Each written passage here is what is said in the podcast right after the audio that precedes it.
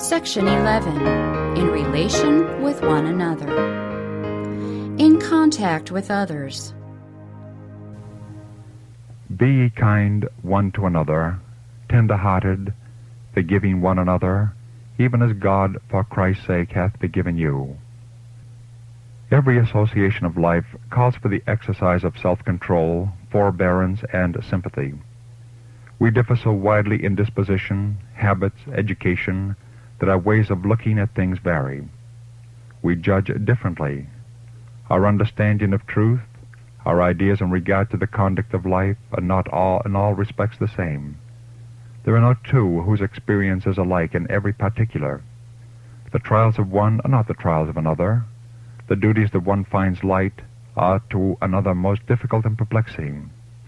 So frail, so ignorant, so liable to misconception is human nature, that each should be careful in the estimate he places upon another. We little know the bearing of our acts upon the experience of others. What we do or say may seem to us of little moment, when, could our eyes be open, we should see that upon it depended the most important results for good or for evil. Subheading Consideration for Burden Bearers. Many have borne so few burdens, their hearts have known so little real anguish, they have felt so little perplexity and distress in behalf of others, that they cannot understand the work of the true burden bearer. No more capable are they of appreciating his burdens than is the child of understanding the care and toil of his burdened father. The child may wonder at his father's fears and perplexities. These appeared needless to him. But when years of experience shall have been added to his life, when he himself comes to bear its burdens, he will look back upon his father's life and understand that which was once so incomprehensible. Bitter experience has given him knowledge. The work of many a burden bearer is not understood. His labors are not appreciated until death lays him low. When others take up the burdens he has laid down and meet the difficulties he encountered, they can understand how his faith and courage were tested. Often then the mistakes they were so quick to censure are lost sight of. Experience teaches them sympathy. God permits men to be placed in positions of responsibility. When they err, he has power to correct or to remove them. We should be careful not to take into our hands the work of judging that belongs to God. The Savior bids us, Judge not that ye be not judged. For with what judgment ye judge, ye shall be judged, and with what measure ye mete, it shall be measured to you again. Matthew 7, 1, 2. Remember that soon your life record will pass in review before God.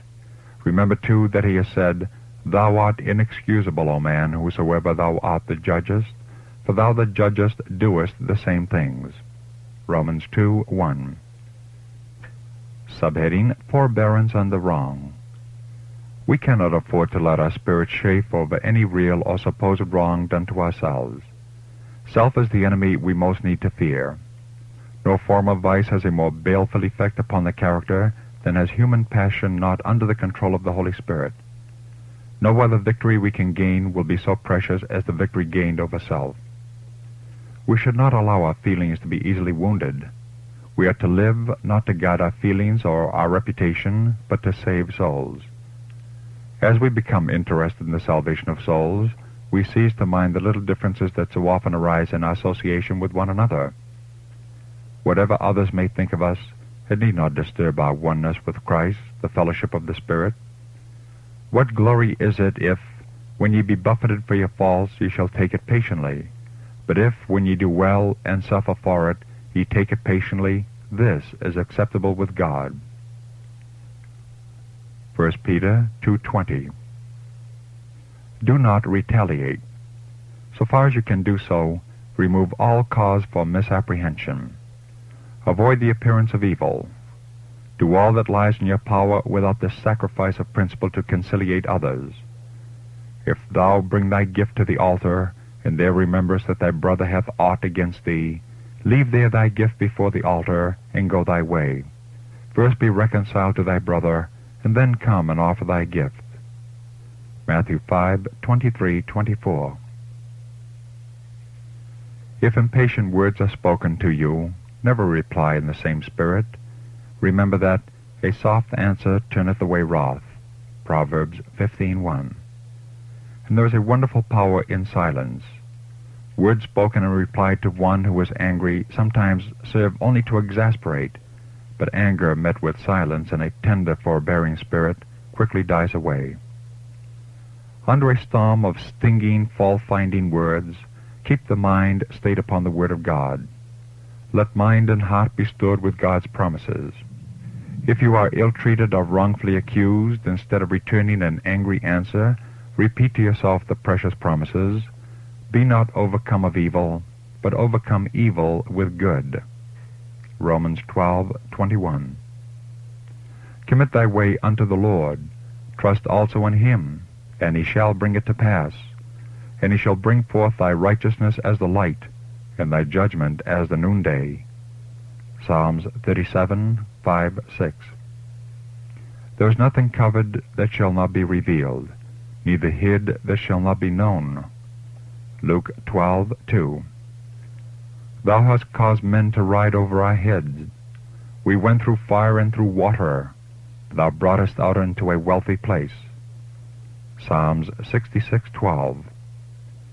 We are prone to look to our fellow men for sympathy and uplifting instead of looking to Jesus. In his mercy and faithfulness, God often permits those in whom we place confidence to fail us, in order that we may learn the folly of trusting a man and making flesh our arm.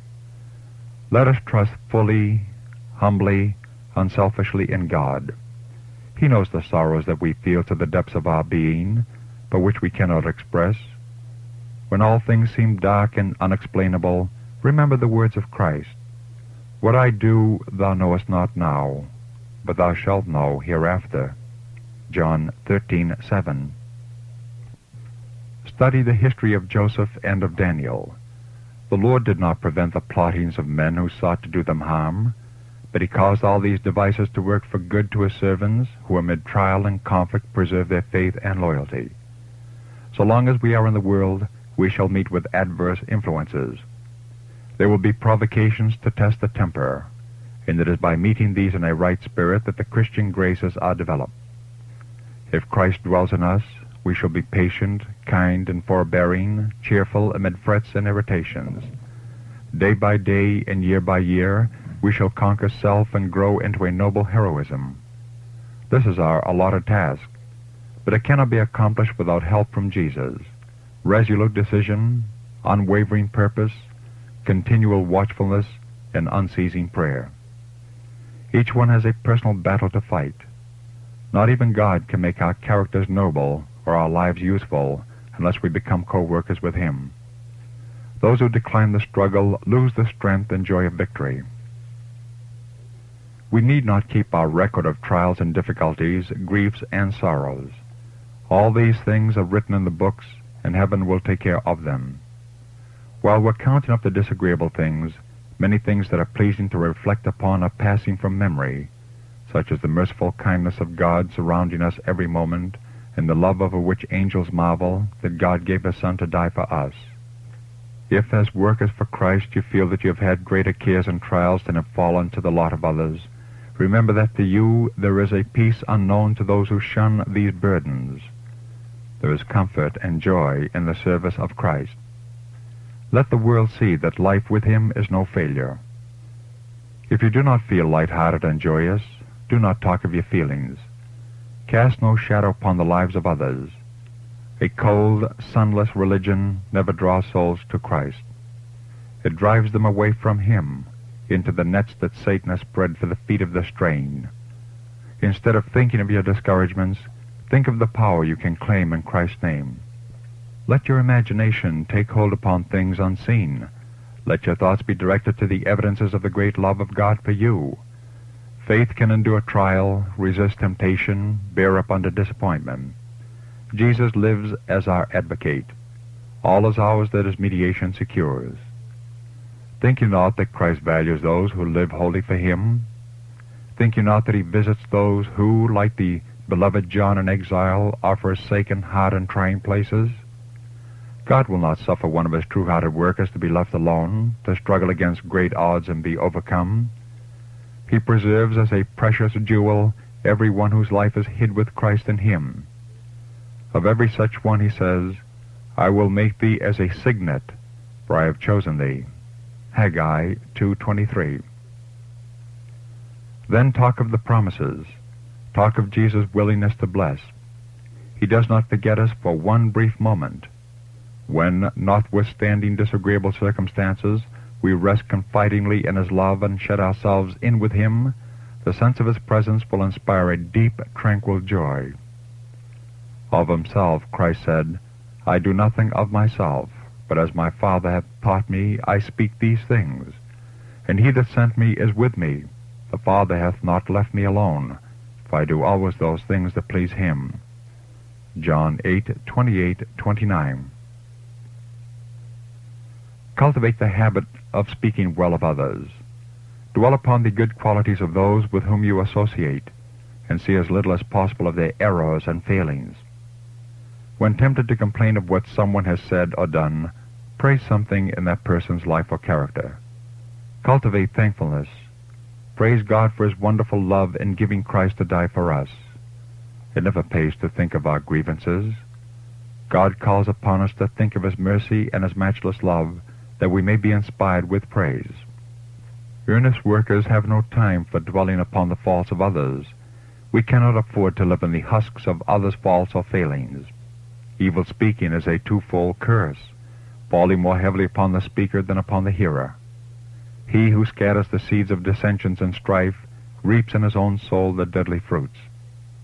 The very act of looking for evil in others develops evil in those who look.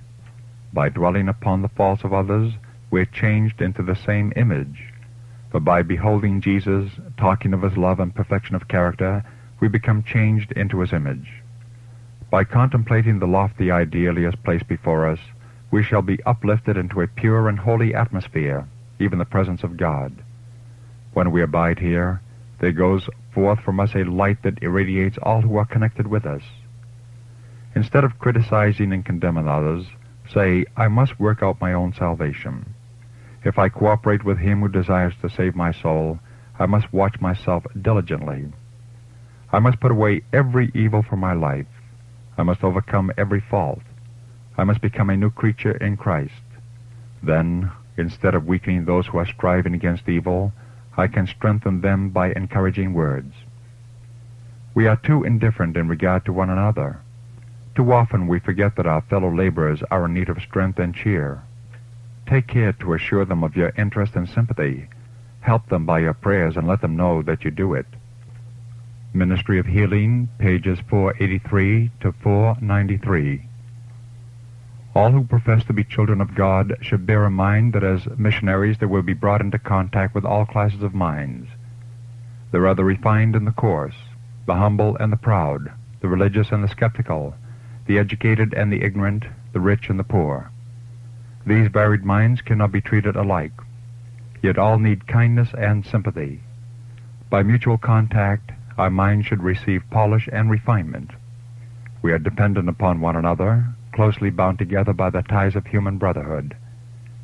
It is through these social relations that Christianity comes in contact with the world.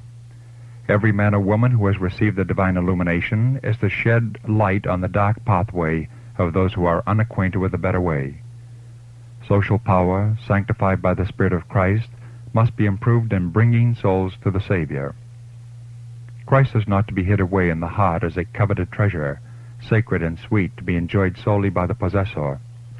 We are to have Christ in us as a well of water, springing up into everlasting life, refreshing all who come in contact with us.